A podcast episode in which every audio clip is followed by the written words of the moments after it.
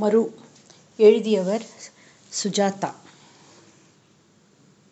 கல்லூரி நாட்களில் திருச்சி புனித ஜோசியர் கல்லூரிக்கு தினசரி காலையில் ஸ்ரீரங்கம் ஸ்டேஷனுக்கு நடந்து போய் ஒன்பது மணி ஆஃபீஸர்ஸ் ரயிலை பிடித்து டவுன் ஸ்டேஷனில் இறங்கி அங்கிருந்து ஆண்டார் தெரு அல்லது பட்டர்வர்த் சாலை வழியாக மண்டபங்களை எல்லாம் தாண்டி போய் பத்து மணிக்குள் போய் சேருவதற்குள் தினசரி அவசரம்தான்.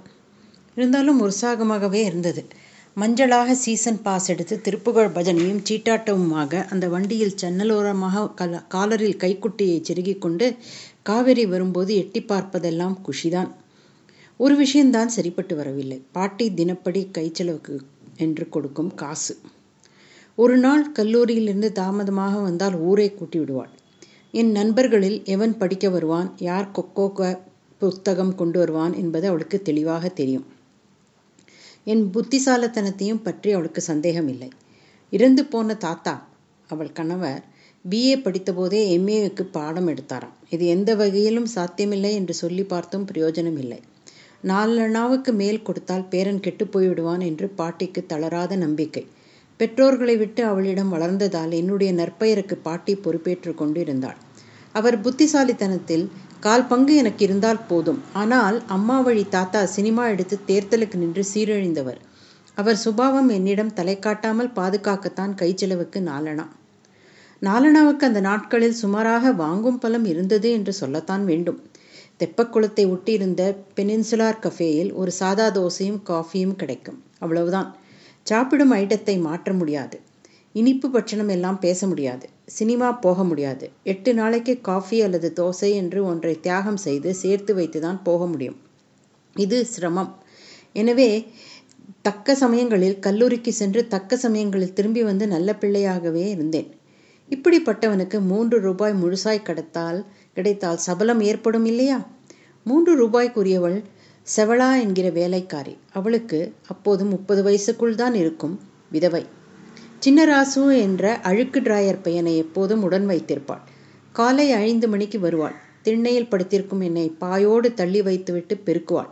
என் மேல் நீர்த்தி வலை படும்படியாக சளக் சளக் என்று வாச வாசல் தெளிப்பாள்.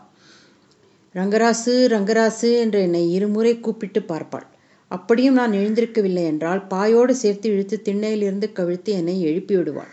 நான் வேடர்கள் துரத்துவது போல் எல்லாம் கனவு கண்டு இறுதியில் பாழங்கிணற்றில் விழுவதற்கு முன் எழுந்திருந்து அவளை மூதேவி முண்டம் என்றெல்லாம் திட்டுவேன். அவள் சிரித்துக்கொண்டு என் ராசா பள்ளியோடத்துக்கு நேரமாவதில்லை என்று மறுப்படுக்கையை பற்றி சிந்திக்க நேரம் தராமல் சுருட்டி விடுவாள். உடனே குளித்தாக வேண்டும். இல்லையேல் பல் தேய்க்கும் போதே இடுப்பு வேட்டியை உருவிக்கொண்டு போய்விடுவாள் இவளை பற்றி பல முறை புகார் செய்தும் பாட்டி இவளை அதட்டியதில்லை. அதிகாலை புயல். முப்பது நிமிஷத்தில் வாசல் தெளித்து வீடு பெருக்கி பற்று பாத்திரம் பாய்லர் தேய்த்து முடித்து விடுவாள் வாரத்தில் சில தினங்களில் மாவு அரைப்பது கடைக்கு போவது போன்ற உபரி வேலைகள் எல்லாம் சேர்த்து சம்பளம் மூன்று ரூபாய். இந்த மூன்று ரூபாயை தான் நான் ஒரு முறை திருடினேன். தற்செயலாகத்தான் நிகழ்ந்தது.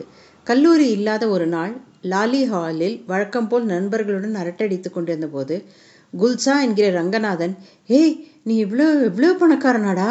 என்று கேட்டது எனக்கு புரியவில்லை. பாருடா புத்தகத்தில் என்ன அலட்சியமாக ரூபாயை செருகி வச்சிருக்கான்? பார்த்தபோது எனக்கு திக்கென்று ஜூலியஸ் சீசர் புத்தகத்தில் மூன்று ஒரு ரூபாய் நோட்டுகள் செருகியிருந்தன. வேண்டாம்னா கொடுத்துடுப்பா. கேட்டில மாட்னி போய்க்கிறேன். என் மனதில் எண்ணங்கள் ஓடின. எப்படி இந்த ரூபாய் என் புத்தகத்துக்குள் வர முடியும்? யோசித்ததில் புரிந்ததில். இந்த செவளாக்கிற்கு சம்பள பணத்தை வேலை செய்யும் போது பத்திரமா இருக்கட்டும் என்று அலமாரியில் என் புத்தகத்தில் செருகியிருக்கிறாள். நான் கவனியாமல் எடுத்து வந்து விட்டேன். டெய் இந்த பணம் என்னதில்லேடா? எங்கள் வீட்டு வேலைக்காரி சம்பள பணம் என்று சொல்வதற்கு பதிலாக வாடா ஐசிஹெச் போகலாம் என்றேன். ஏதுடா பணம்? அதெல்லாம் கேட்காதே. வரையா இல்லையா? ஐசிஹெச் என்பது விசிறி தலைப்பாகை வைத்துக்கொண்டு வெயிட்டர்கள் பீங்கான் கோப்பைகளில் காஃபி கொண்டு வரும் ஒஸ்தி ஹோட்டல். டிப்ஸ் எல்லாம் வைக்க வேண்டி வரும். கப் காஃபியே நாலனா அங்கே போய் நான் குல்சா பாபு மூவரும் காஃபி சாப்பிட்டோம். ஸ்பென்சர் பக்கமாக பெட்டிக்கடை இருக்குமே. அங்கே போய் பிளேயர் சிகரெட் பிடித்தோம். பருவமங்கை என்ற புத்தகத்தை எட்டனாவுக்கு வாங்கினேன். கேட்டியில் ராஜ் கபூர் ஆவாரா படம் இரண்டாவது தடவை பார்த்தோம். இருட்டில் இன்னொரு சிகரெட் பிடித்தோம். குல்சா மட்டன் கட்லட் சாப்பிடலாம் என்றான். நான் தான் வேண்டாம் என்று சொல்லிவிட்டேன். ஒரு நாளைக்கு இத்தனை பாவங்கள் போதும் என்று தோன்றியது.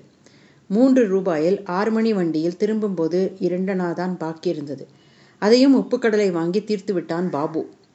வீடு திரும்பும்போது வயிற்றுக்குள் கடபுடா. தேர்முட்டி திரும்பியதுமே பாட்டி வீட்டு வாசலில் தெரிந்தாள்.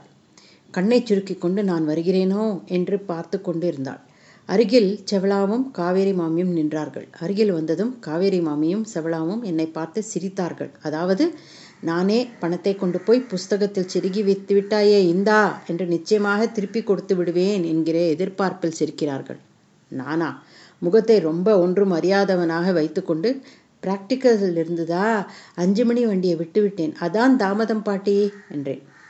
தாமதமானது கிடக்கிறது. இவ பணம் என்னாச்சு சொல்லு. என்ன பணம்? சம்பள பணம்டா. செவளா உன் புஸ்தகத்தில் செருகியிருந்தாளாம். என்ன? என் புஸ்தகத்திலையா? என் புத்தகங்களை எடுத்து நிதானமாக புரட்டி பார்த்தேன். இல்லையே. ஸ்கூலுக்கு போவேல பார்க்கலையா ராசா? என்றாள் செவளா கலவரமாக. இல்லையே. போக்கணம் கெட்டவளே புஸ்தகத்தில் கொண்டு செருகுவாளோ? எங்கே விழுந்ததோ? என்ன பாட்டி? என்ன சொல்கிறா இவ? எனக்கு புரியவே இல்லையே. ராசா என் விதி. காலையில் அச்சாஃபீஸ் வீட்டில் சம்பளம் வாங்கினேன்னா நம்ம வீட்டில் செய்துக்கிட்டு இருக்கையிலே அலமாரியில் புஸ்தகத்தில் சொருகி வச்சுட்டேன். அதை பார்க்காம அப்படியே எடுத்துட்டு போயிருக்கேன் நீ. எங்கே விழுந்துச்சோ? எப்படி தேடுவேன்? நான் பார்க்கலையே செவளா பார்த்திருந்தா எடுத்து கொடுத்திருப்பேனே. எத்தனை ரூபா? மூணு ரூபாடா ராசா. என் தலையெழுத்து ரேசன் அரிசியும் பிள்ளை கால் சாராயும் எடுக்கலாம்னுட்டுல இந்த முறையும் இல்லையா? என் விதி என்று அழத்து இயங்கியவளை என்னால் நேருக்கு நேர் பார்க்க முடியவில்லை. பணம் போயிடுச்சு கொலுசை வச்சு தான் கடன் வாங்கணும். இதை பாரு செவளா என் பேரன் இருக்கானே அதுக்கு திருசவன் எல்லாம் தெரியாது. பணத்தை பார்த்துருந்தா நிச்சயம் கொடுத்துருப்பான். நீ தான் எங்கேயோ கவனம் இல்லாமல் போட்டிருக்கே. ஐயோ நம்ம ராசாவை எடுத்ததா சொல்லலாமா? என்ன வம்சம் இது எடுக்குங்களா? என் ரங்கராசாவை எனக்கு தெரியாதா? என் தலைவி என்று மூலையில் உட்கார்ந்து அவள் அழுதது தீட்டின ஈட்டியை என் உள்ளத்தில் பாய்ச்சியது போல் இருந்தது. சே என்ன காரியம் செய்துவிட்டோம் மூணு ரூபாயை மூணு மணி நேரத்தில் வேட்டுவிட்டு என்ன சாதித்து விட்டோம்? மாசம் முழுக்க ஓடி ஆடி உழைத்து சம்பாதித்த பணம் கொல்லை பக்கம் முகம் கழுவி கொண்டு இருந்தபோது பாட்டியிடம் போய் பாட்டி நான் தான் எடுத்தேன் செலவழித்து விட்டேன் என்று உடனே ஒப்புக்கொள்ளும் தைரியம் வரவில்லை. பாட்டி அடித்திருக்க மாட்டாள் திட்டியிருப்பாள் திட்டட்டுமே என்ன போச்சு? ஏன் அந்த தைரியம் வரவில்லை? இது நிகழ்ந்து முப்பது வருஷத்துக்கு மேல் ஆகிவிட்டது. என் வாழ்வில் பல கட்டங்களில் அந்த மருவை பற்றி யோசித்ததுண்டு. செவளா என்ன ஆனாள் என்று தெரியாது.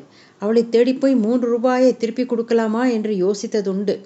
ஆடிட்டர் நண்பனிடம் ஒரு முறை கேட்டதற்கு சுமாரான வட்டி விகிதத்தில் கூட அவளுக்கு ஆயிரத்தி நாற்பத்தி நாலு ரூபாய் தர வேண்டும் என்றான். ஆயிரம் ரூபாய் பெரிதல்ல. நான் செய்த குற்றத்தை ஒப்புக்கொள்ள வேண்டும். அதற்குரிய தைரியம் பாப்பநாசத்தில் ஒரு மே மாதம் பாட்டி செத்து போவதற்கு முன்தான் வந்தது. அத்தனை வருஷங்களாயின. படுத்த படுக்கையாக என்னை கலங்க பார்த்து கொண்டிருந்தவளை பாட்டி ஞாபகம் இருக்கா உனக்கு? நான் காலேஜில் படிக்கிறப்ப செவளான வேலைக்காரி இருந்தாளே என்று கேட்டு நிறுத்தினேன். ஏன் ஞாபகம் இல்லாமல் அவ கூட ஒரு தடவை உன் புஸ்தகத்தில் ரூபாய் நோட்டை வச்சுட்டு அதை நீ தொலைச்சிட்டியே பாட்டி ரொம்ப நாளாக உங்ககிட்ட சொல்லணும்னு இருந்தேன். அன்னைக்கு அதை நான் தொலைக்கலை. வேணும்ட்டே திருடி செலவழிச்சிட்டேன் பாட்டி என்றேன். எனக்கு தெரியுமே என்றாள் பாட்டி.